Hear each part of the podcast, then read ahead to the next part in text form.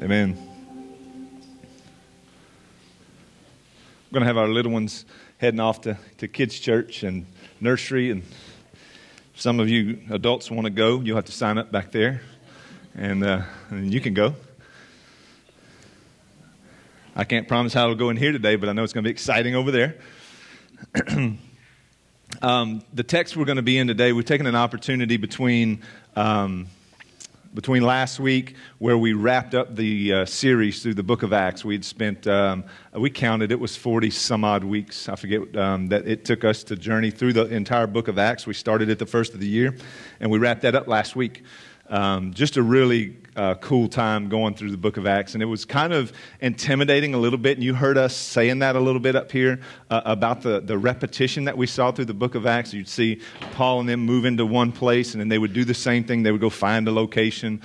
Usually they would start with a Jewish audience and begin preaching the gospel, and then move into the Gentile territory. And the same sermon was being preached. And then they would do the same thing in the next town. And people would try to take them out, and they would be cast to the next town. And just over and over and over. And so it was almost like, man, you know, our church is going to get bored hearing this over and over and over and over. But as we begin to, you know, continue to look at that, it was just, it was really confronting that this is you know, when you want someone to get something, you repeat it to them over and over and over. And so I think it's just God's way of encouraging us with the gospel, encouraging us that this is what it looks like to do Christianity. This is what real life following Jesus looks like. So that was good.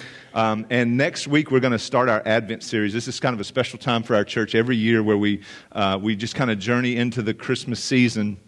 With this anticipation and this expectation of the coming of Jesus, and just remembering all that thousands of years ago, how this anticipation was there, this coming Messiah that everyone longed for, and here we are looking forward to this next Advent where Christ would come. And so it's that moment where we sit in anticipation and hope and assurance, knowing that because of the resurrection that Christ is coming for us. And so we're going to start that next week, and we'll be the next 4 weeks journeying towards Christmas with that. And so we had this one moment between last week and next week where we just we get to really just kind of do a one-off sermon, a message. And so we're going to be in Luke chapter 7 this morning, and it's really kind of interesting that we just looked at 40 some odd weeks of Luke's writings, and here we are going back to some more of Luke's writings. But it's just it's interesting. I when I get to this passage that we're going to be in this morning, many of you have heard the story of our family vacation to the Grand Canyon. I shared before how it was kind of a treacherous journey to the Grand Canyon. It took us several days to get there, and on the way there, we handed a stomach virus off to each person in the car on the way to the Grand Canyon.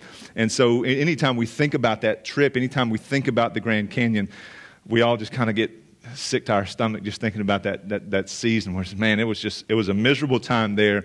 But the reality is, when we got there, finally everyone had kind of handed off the stomach virus and recovered by the time we made it to the Grand Canyon. And there was just this moment I could remember where we finally made it up to the rim of the canyon, and for the first time you just kind of stepped out over the edge. And when you got there, you couldn't say anything. It's almost like you just kind of, your thoughts were arrested, your speech was just arrested, and you were just sitting there. And many of you, if you've gone to the Grand Canyon, you've experienced something like this where it's like, you just stood there in awe just looking at this. And when I look at this passage, I kind of get that same feeling where I'm just kind of shut down. It's beautiful to see what Jesus does in our text this morning. And it should kind of strike us that way, just to shut us down, to make us speechless almost, to see how Jesus deals with people, who he is. And so we're going to be looking at a particular passage of Luke's writings. And what I want to maybe point out as we do, you've seen through the book of Acts where we were able to pick up on his writing style. You've seen this guy is an artist when it comes to writing. When he would go through the book of Acts, he would pick up those high moments and he would fly over them. But those important moments where Paul was having an encounter with someone, a conversation, so he would zoom down in and he would have detailed information, like every word that was said, every moment that they had. And so he was really good and creative in his writing. And we're going to see that again this morning. He paints this picture, this detailed picture, and it tells us a story. Like, here's who Jesus is. Here's what he's about, and here's our response to that. And that's what he did through the book of Acts, and it was just beautiful, and we're going to see that this morning. this moment in Jesus' life where it's just meant really for us to be reminded. And that's what I wanted to do for us this morning, just to take this moment where we can get so focused on the fact that we're going through the book of Acts, right? We're going to finish that book, but the reality is what I want every one of us to see is Jesus. I want us to see and experience Jesus, be reminded who he is and what he's about. And so if you want to pick up with me, I'm going to just kind of go verse by verse. I'm going to stop at each verse, and we're going to try to just work through this thing together. But in verse 36 of chapter 7, we have this moment where Luke captures for us. In verse 36, one of the Pharisees asked him, Jesus, to eat with him. And when he went into the Pharisee's house and took his place, he went into the Pharisee's house and took his place. Now, the Pharisees, for just to catch you guys up, Pharisee is this powerful group of people. Literally, their name it means like to almost set apart or other, basically kind of carved out of the rest of society. They're kind of an elite group of people in the community, and their role was to. They were to preserve like all moral and religious life for their community. That was their role. So they had a really important role in the community. They were the elite religious leaders in the community. And Luke doesn't really come out and tell us the motives for this Pharisee inviting Jesus into his home. But when we get through the story, you're going to be able to see pretty quick what his motives were. We'll see just a little bit later. It becomes very, very obvious that he didn't invite Jesus into his home because he felt a great need for a Savior. It's not why he wanted Jesus. He wasn't just impressed by what Jesus is and his message and who he said he was and say, well, come to my house because I'm in need of what you got. That's not his motives for inviting Jesus. And a matter of fact, when Jesus would come over, this Pharisee's treatment of him, it's rude. It's discourteous, and you'll see this when we walk through the text. By the standards of that day, it was offensive the way he treated Jesus when Jesus came to his house. It was customary in those days when an honored guest would come into your home that you would pour a small amount of ointment or oil on their head just to kind of show respect and honor for that guest. But Simon the Pharisee here brings him no oil. And it was customary for a man to kiss another man on the cheek as a way to greet him when they would enter his home, and this was just kind of a sign of close friendship. And this is true in many cultures even today, where men will kiss one another to kind of show friendship and honor, like we're connected to one another, we are respectful toward one another, and we're in relationship with one another. And the text is going to go on to say that Simon brought him no kiss, didn't greet him that way. And the Jews in those days would travel around mostly by foot. They had open-toed sandals at best, what they would travel with. And so the roads were like Louisiana, and so their feet would get pretty nasty when they would try to travel along these roadways. They probably had better roads in Louisiana, but nonetheless, they were substandard.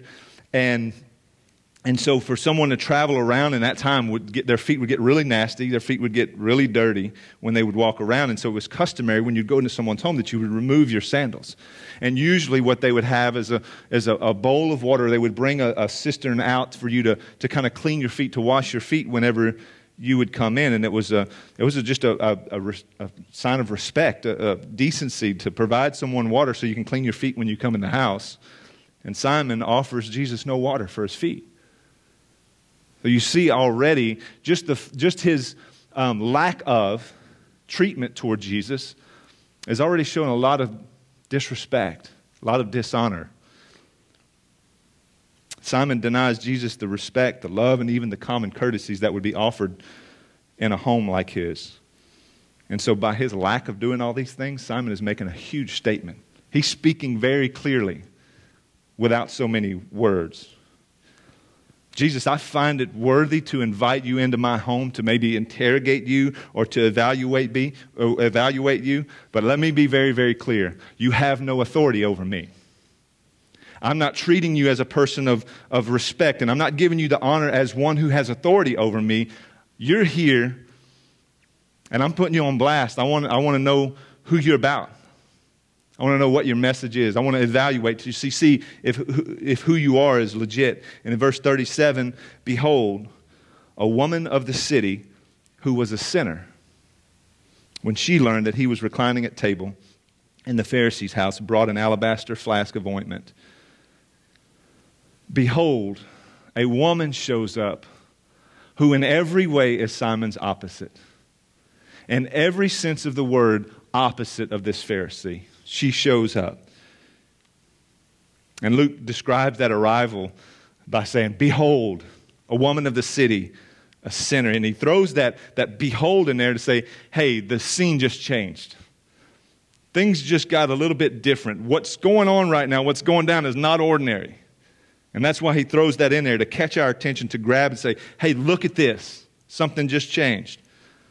And what's out of the ordinary is not that she's showing up as an uninvited guest. That's not out of the ordinary in this text. It's not that she just broke into the house and crashed a dinner party. Twice the text would say that they were reclining at table. And this would tip us off to something of a special meal that was going on. That they would be reclining at table at special banquets or at special meals that you would have in your home or in a certain place. You would lay out a table, a banquet table, and it would be about knee high, kind of like a coffee table. And that's what would be set up in this home. That's what Simon would have set up for this moment, for this time. He would invite a guest in of honor to come and have a meal with him. And when the guests would recline at table, like he was saying, what was happening was they would have pillows around the table, and they would just lean in on one arm while they faced one another closely with their feet laying out opposite of them, away from them. And that's kind of the picture. So I want you to see kind of how this moment is set up in the Pharisees' house, that they're there and they're having discussion, and they're reclining at table in that manner. And this woman would walk in this way.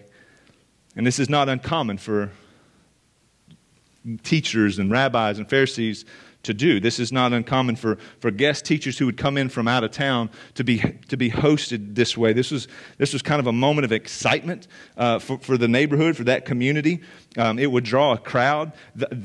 Our teacher of our community has invited the guest teacher to come over to his house, and so it was meant to be kind of an open forum where they would just kind of get to come in and come listen to the conversation that was going on. It was going to be a really good moment. It had educational value to it. You can hear what one another said to one, as they evaluated one another and asked questions and pondered different things. But it was also a kind of it had some entertainment value to it. This was the time where when TV wasn't readily accessible, this was must-see TV, right? This was what you did. You came to this. Is the guest guys coming to this house. They're going to have this formal conversation where they're going to be kind of sharing a meal together, and we get to just kind of show up. Our guy is about to sit with this guy in this unscripted moment, right?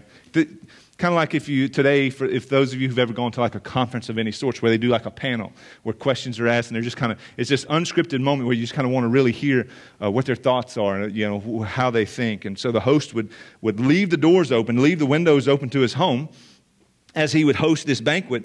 And people could come sit in on the floors, along the walls. They can sit up on the window ledges and listen. I don't know if you remember when we went through the story of Acts, there was this one cat who was sitting on the window ledge, and Paul was preaching all night long. And Luke said, dude would not stop preaching. Homeboy fell out of the window, fell asleep, fell out of the window, and died. Paul had to pause the sermon, go downstairs 3 flights, wake the guy back up from the dead, and go back up and finish his message till daylight, right? So that was kind of the same setting where this guy's sitting on the window ledge. They're listening to this conversation. They're listening to this moment. And so this is the setting of the drama, of the narrative that you see here when Luke says, behold. Like this was the setting that this woman walked into. This was going on. People from around the community, people who are important, even some of the most important elite people in their community. And so what's dramatic about it is not the fact that this woman just walks into this setting, right? That was very normal. Many people just kind of walked in and out during this meal. It's what kind of woman walked into that setting. That's what's dramatic about it. That's why Luke says, behold, a woman of the city, a sinner, walks in the door. What is a person like you doing in a place like this? That's what he's trying to say. How many times did I feel the sting of that? Prior to me meeting Jesus, walking into a place, what is a person like me doing in a place like this? This is a joke. This is the last place on earth someone should find me. And I felt the sting of that. Behold, a sinner arrives at church. And that was what it was like before I met Jesus. And I have this sneaky suspicion that I'm not the only one who's had this feeling before. I have this sneaky suspicion that many in this room have probably at one time or another had this feeling where you walked into the door and it's like, what am I doing here? Like if these people knew my story, if these people knew what I did just this past week, they would use a fire hose and run me out of this place. This is insane. It's that feeling of incompatibility, right? It's that feeling of me in church. Those ideas don't really fit together. And if this is you, like if this is where you are this morning, because of maybe something you said or something you did or something you thought maybe even this week or just in the past, I am so thankful you're here. You are welcome here. There's space for people like me and you here. There should be, and that's the kind of culture that Jesus creates. He doesn't create this culture where some can come through the door and some can't, depending on your attitude, depending on what you say, depending on your lifestyle, depending on, what you believe or don't believe. We see that in this story. Jesus is creating that space. In God's mysterious way, he's made a way for every one of us. None of us fit. That's the deal. Apart from Jesus, none of us fit in this space, and yet in God's mysterious way, he has invited us to come and sit at the table with him through Jesus. He's done that for us. And so behold, a woman of the city who was a sinner. And our natural response is, especially as Christians, is, what'd she do? Right? Give me the dirt. What'd she do? What makes her a sinner? What makes her a woman of the city? And Luke doesn't say. It doesn't say, but I will say this. The idea is that she has a bad reputation. Woman walks into the room. Behold, a woman of the city, a sinner. She has a reputation. She's known. And to describe someone like that, the way Luke does in this passage right here, it usually had a sexual connotation. And so many commentators would believe this woman might have been a prostitute, one who would engage in promiscuity. And that's what they assume. But it could have been that she wasn't, engaging in sex for money or anything like that. She just could have been a party girl, just could have been that, But nonetheless, whatever it is, the point is that she has a past and it's not a secret. That's the point. That's the point Luke's trying to make. Here's a woman who everybody knows about her. Everybody knows all the junk on her and she walks in the room. That's the point. Everybody knows her. And they judge her for it. That's that sinner. And when she goes into the public square, when she goes into the marketplace, it's this constant reminder of her shame when she is looked on by others with condemnation. This is her life. This is how things go for her. She walks into that space. She walks into the public square. People look on her with condemnation. This sinful woman.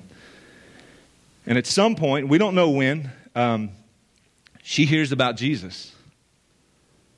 And it could have been just if you read the chapter in its entirety, Luke chapter 7, it could have been moments ago earlier in the text where Jesus is talking about the love of God and he refers to John the Baptist and he was talking about that one who was telling all of us that we're broken and that we're messed up and that we're not okay and that our sin has separated us from God and that we need to be, we need to repent and turn, that we're distant from God and we need to draw near to God through repentance. Like that was the message that John the Baptist had to say to all of the world. And Jesus referred to that moment just moments ago when he was talking about how much God loves. He was in the public square and so it could have been there.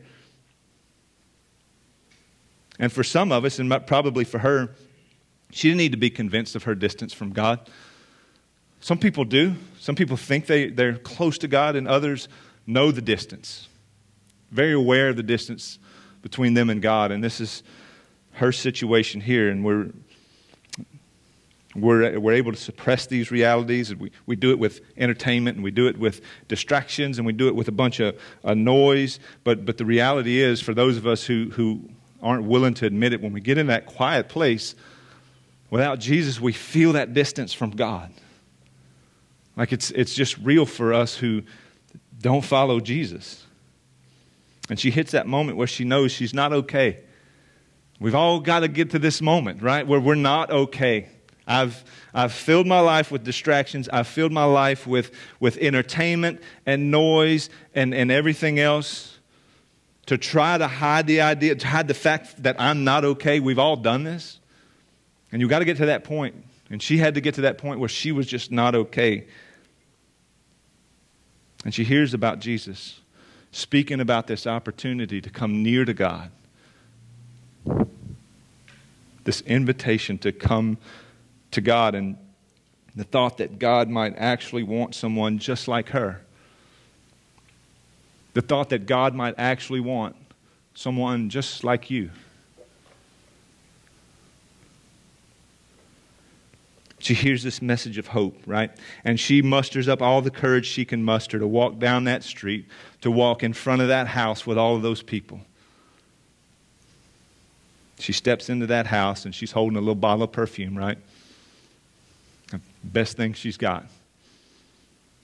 And she's bringing that. And this is where Luke's going to slow the narrative down. This is his creative writing where he slows things down a bit to give us, to draw in the crosshairs and get on the detail in verse 38. Standing behind him, she walks into this room. Behold, this woman of the city, a sinner, whom everybody knows that she's got a lot of baggage, that she's the last person in that place, the last person who needs to be in that place. And she walks in, and standing behind him at his feet, weeping, she began to wet his feet with her tears and wiped them with her hair, with the hair of her head, and kissed his feet and anointed them with the ointment. Remember how they're laying at the banquet table, feet opposite of the table. And she's at the end of Jesus' feet. And this is likely the very first time that she's been this close to Jesus, to see the details of Jesus' face, to see his eyes, to see the wrinkles in his skin, to see his hair, to get that close to Jesus. Now, I don't know if she had something to say, some speech prepared that she was going to, okay, Jesus, I heard you say all of these things, and here's who, I don't know if she had all that, but when she arrived, when she locked eyes with Jesus, she had nothing to say. She was speechless. As a matter of fact, the entire passage, she's speechless. She never says a word.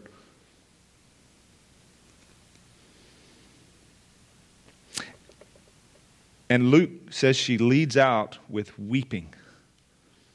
And he uses a word, it's breko, which means to rain down. So her eyes aren't just welled up with tears a little bit. Luke would describe her weeping as raining down, weeping, crying. Her weeping is described as raining down when she locks on to his eyes and those dirty feet. That's her response. And then she does something that would have been extremely immodest, extremely inappropriate in that setting. She would unbind and let down her hair.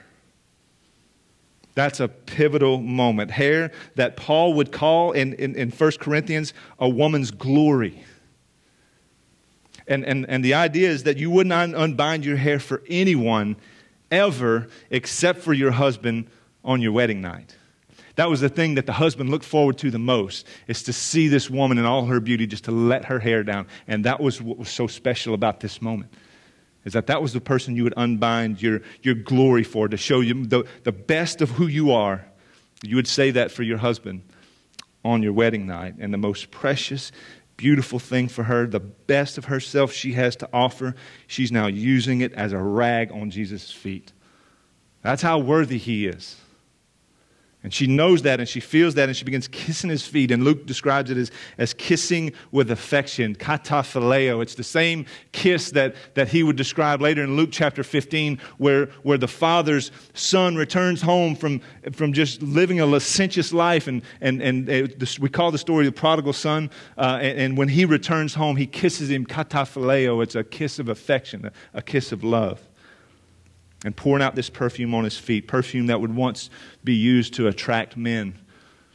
is now being poured out on the feet of Jesus. She's a living picture of Romans chapter 6. Verse 13, do not present your members to sin as instruments for unrighteousness, but present yourselves to God as those who have been brought from death to life, and your members to God as instruments for righteousness. She's a picture of Romans chapter 6. She takes her body, which was once given away so many times in so many fruitless places, so many harmful places, taking all that she has and laying it at the feet of Jesus. Is it an imperfect gift? Yes. Extremely imperfect. And Jesus gladly accepts it, and the whole room is filled with the sweetness of this fragrance. Everyone there can smell.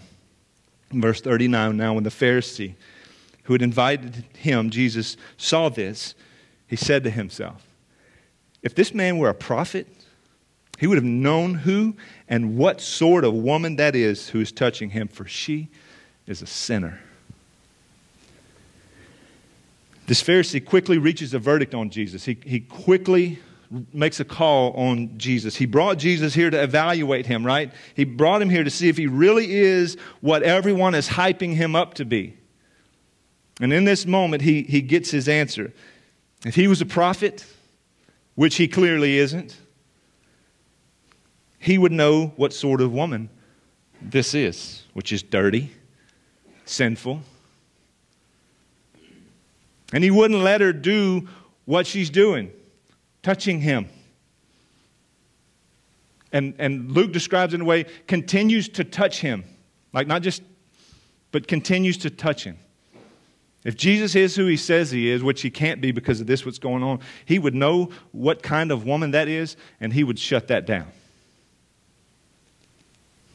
He's not only offended by this woman, he's offended by Jesus that he would sit there and let her continue to touch him. This dirty, sinful woman. And then the irony begins to kind of crush through the door, right? Comes crashing on in. Notice that the Pharisee said to himself. He didn't ask out loud. He had a thought. This Jesus guy must not be who he's all cracked up to. He's not a prophet. Everybody's been kind of blowing that horn. He's a prophet. This prophet's come to town. Look at verse 40. And Jesus answering said to him, displaying the very prophetic ability that this Pharisee said he lacked. He answered his thought. He said, Simon, I have something to say to you. And he answered, say it, teacher.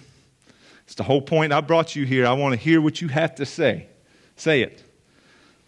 And then Jesus tells a story. A certain moneylender had two debtors. One owed 500 denarii, the other 50.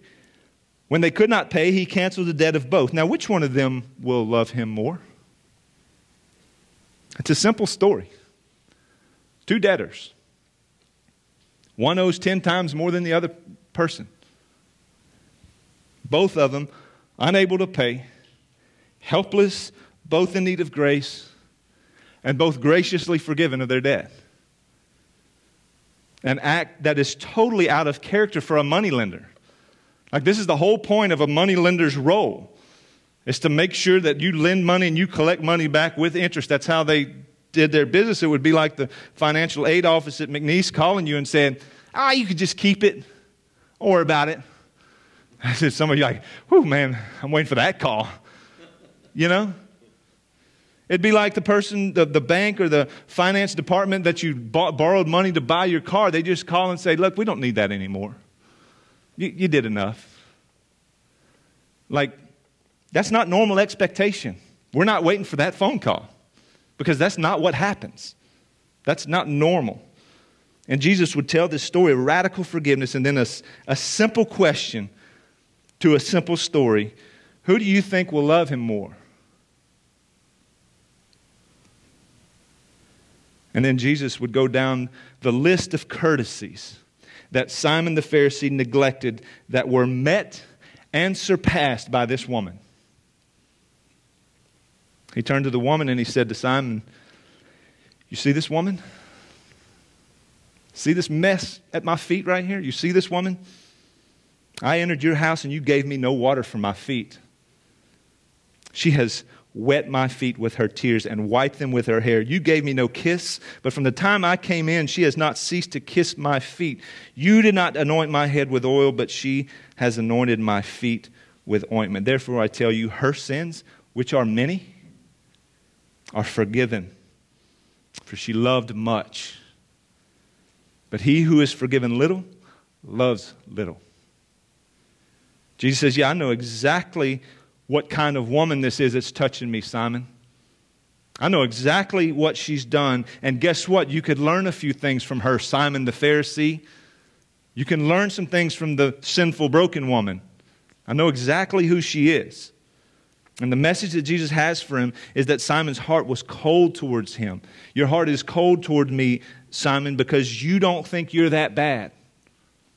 You don't think you're as busted up as she is.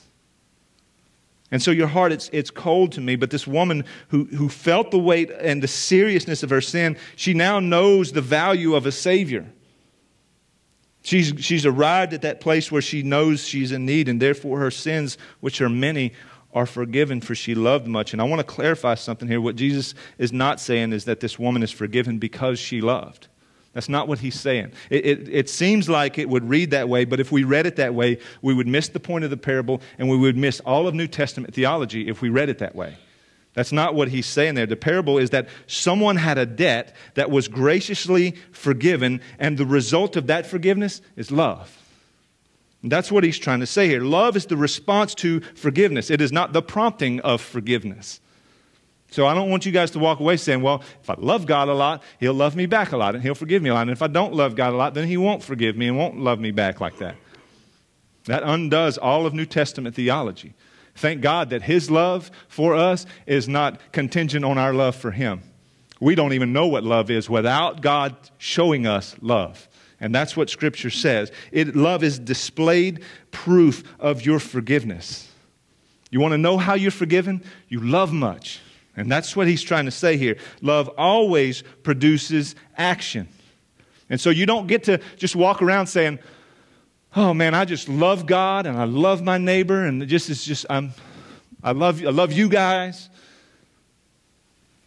Love cannot sit still. Love always produces action. It always expresses itself with action. In this woman's case and in our case, love becomes this courageous, humble service. Right? That's where it's at. That's how she responds. And that should be the response of all of us, is that, God, he loves me so much. I'll do anything for him. I'll do anything for him because he loves me much. And when Jesus sees this, he pronounces assurance as he does here. You are forgiven. Simon, this woman is forgiven. He doesn't offer forgiveness for what she's done. He's not saying, she's washed my feet. She's done some pretty extravagant things here. Some things a little out of the ordinary. I think I'll love her. That's not how he's doing it. He's assuring her that she has forgiveness because he sees the fruit of it. He sees this response. And he assures her that you are forgiven. Therefore, her sins, which are many, are forgiven. Now, why throw that in there? Her sins, guys, everybody listening around, windows, floor, Simon the Pharisee, important people at the table. Her sins, which are many, are forgiven. I think he does that for two reasons. I think one reason he does it is he wants to subtly tip off to everyone that he actually does have some prophetic gifts tucked away back there and that he knows exactly what's going on. He realizes who this woman is. So everybody in the room, if you think that Simon's got me in a corner, if you think that he's proven that I'm not a prophet, I'm not who everyone says I am, I'm not who I'm saying I am, I know exactly who she is. Her sins are many. I agree with every one of you. What she does is just completely abhorrent. He's not doing this out of ignorance, and that's his whole point, right? He's not doing this like, woman, you are forgiven. And then one of the disciples say, yeah, but Jesus, listen, man, she's this and this and this. And then Jesus is like, oh, man, this is going to be an awkward moment. I'm going to just kind of retract that forgiveness now that I know. Like, he's not doing this out of ignorance. He knows exactly what this woman has done, and he And the other reason I feel like Luke would throw that in there, or that Jesus would say that, which are many, is he wants her and he wants everyone else to know, he wants you and me to know that he sees all of the brokenness of this woman. He sees all of her brokenness. He knows exactly who she is, and he does not approve of it. He's not just kind of looking off and saying, yeah, it's bad, but you know what? We love everybody, and it's cool. Like, you know, hopefully she'll do better. He's not approving of it. So I believe that's the two reasons why he would say that, why he would say her sins, which are many. So he wants us to know this. He wants this woman to know this. He wants the people in that room to know this, that when he embraces sinners, he's not endorsing sin. He loves us as sinners. He's not saying, oh, you just keep on doing what you're doing. I love you. Love you just like you are. It's not true. And Jesus affirms that here. Sin steals life. It's not freedom. It's enslavement. That's what sin does. And Jesus says that. And he says, listen, this salvation is not just accepting who you are and we're going to make this work. It's me making you who you were meant to be. That's what salvation is. And now I want to address a different group of people in the room. I actually believe there's probably most of you in this room. You're probably thinking, well, this story might be a little bit irrelevant because you didn't live a crazy life.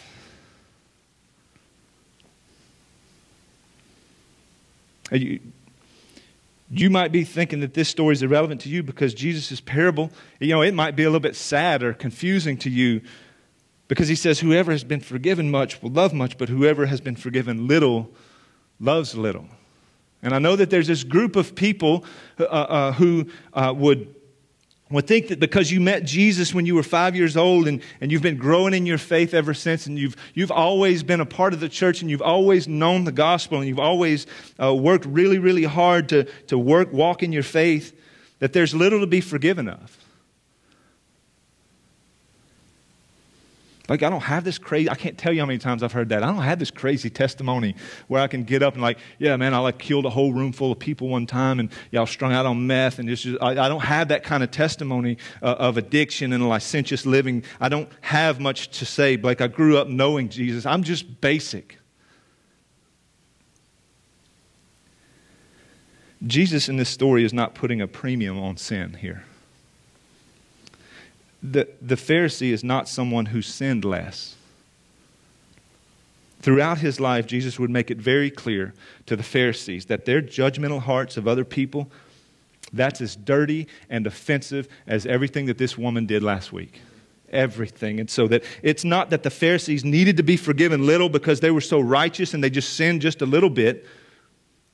It's that his perception of forgiveness is off. It's like he don't understand it. Jesus isn't dealing with the amount of sin here. He's dealing with the amount of sin realized. This perception that you have. And so if this is you,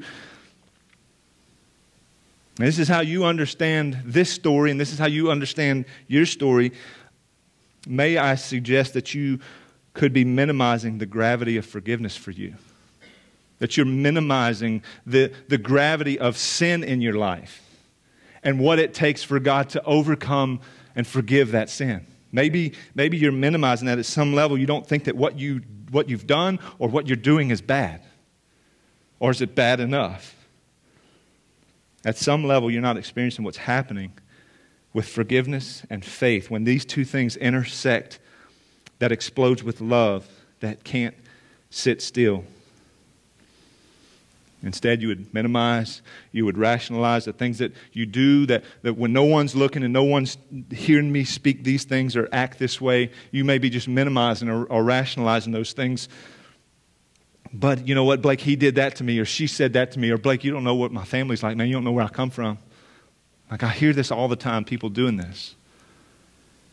You spend so much energy hiding and blaming and excusing and deflecting rather than just owning the dark parts of your heart. Just being humbled by the fact that, man, there's some sad things in here. And the reality is that we are all sinners. We are all counted as debtors who are unable to pay. All of us in this room. And the closer you get to Jesus, the more aware you become of just how deep the sickness runs. And that's what this woman's experiencing in this moment. In verse 48, he said to her, "Your sins are forgiven." He pronounces forgiveness over this woman. And then those who were at the table with him began to say among themselves, "Who is this who even forgives sin?" And they're not using like this exciting, happy tone. Oh, wow, who is that guy?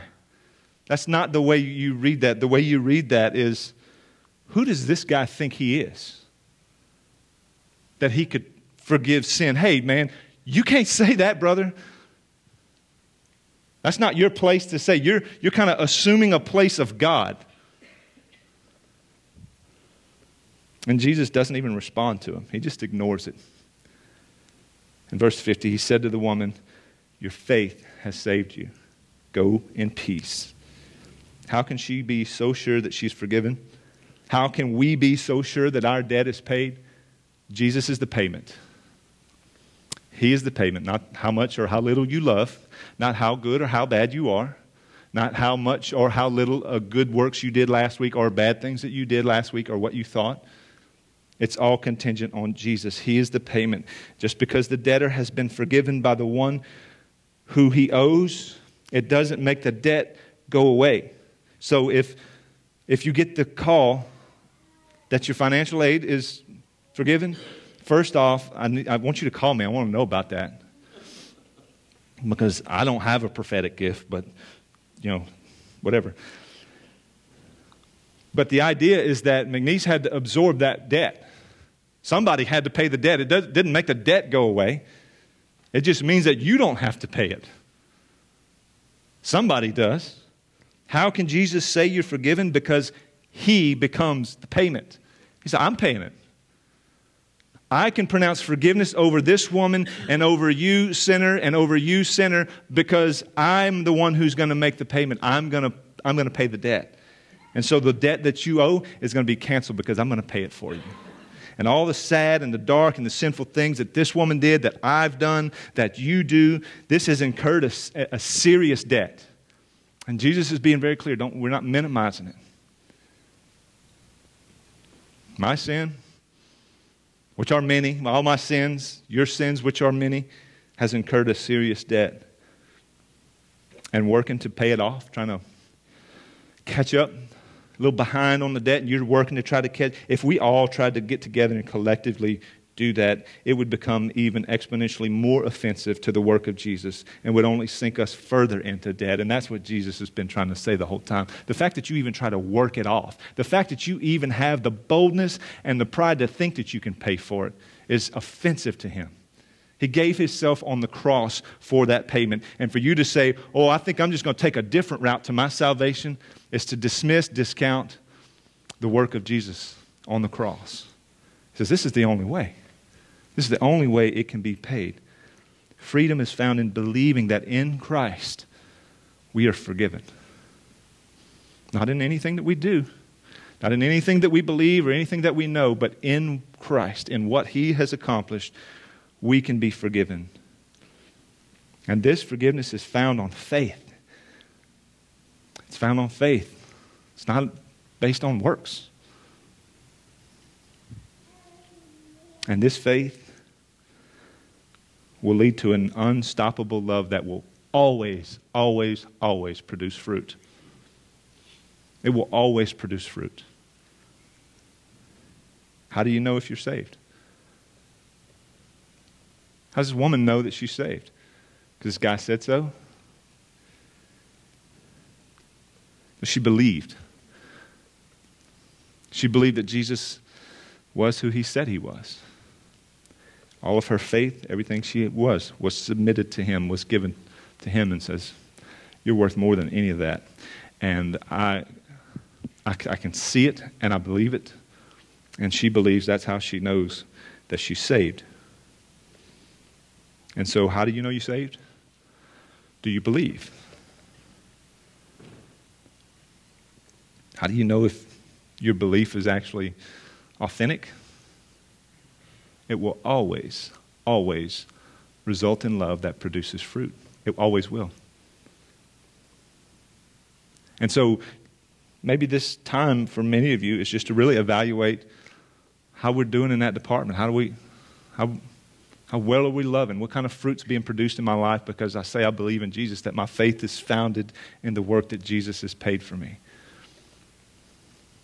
Or do we just say we believe? I want to tell you something. There have been millions and millions and millions of false conversions because somebody told you that all you have to do is just say you believe, and it's done.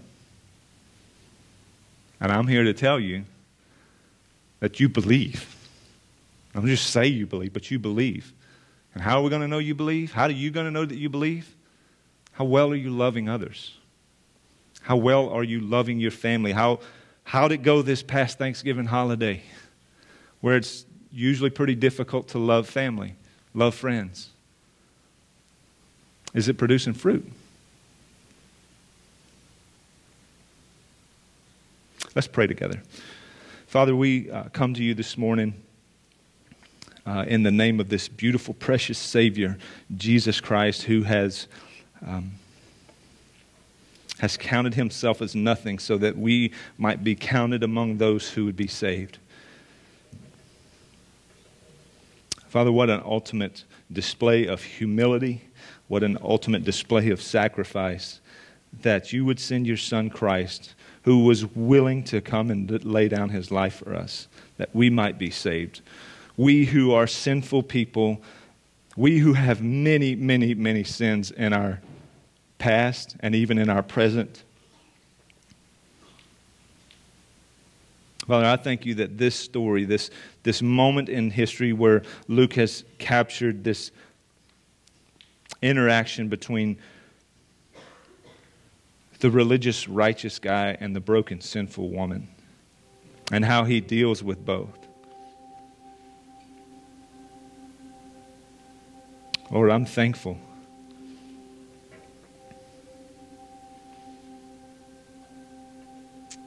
that you've canceled a debt that I was completely unable to pay. I am so very thankful that for so many in this room, you have canceled the debt.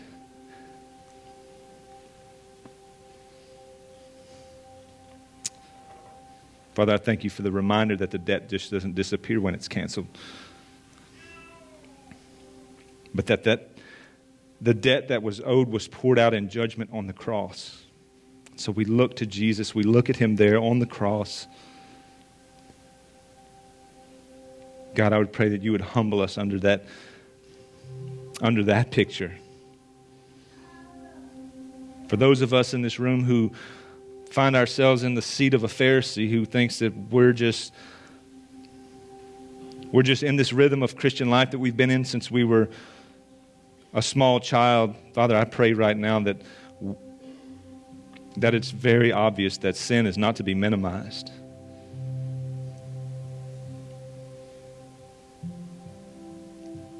That apart from Jesus Christ, we are all hopeless and in need. And the debt's the same for every one of us. It's an eternal separation from you in utter darkness. And so, Father, I pray today that your glory and your beauty become so much more to us this morning than any foolishness that we're involved in right now, any foolishness that we're giving ourselves over to right now. Would you do that in this room? Would you send your Spirit in a way that is convincing and convicting? And through your kindness, Lord, would you lead us to repentance? And let this moment be a moment for us to look on this sinful woman and know that there are so many like her, so many like us, who just need to meet you, Jesus, who needs to hear this story of forgiveness. And would we be found faithful to carry that message, to live that message, to demonstrate and declare the good news that a debt that we are smothered under has been paid in Christ.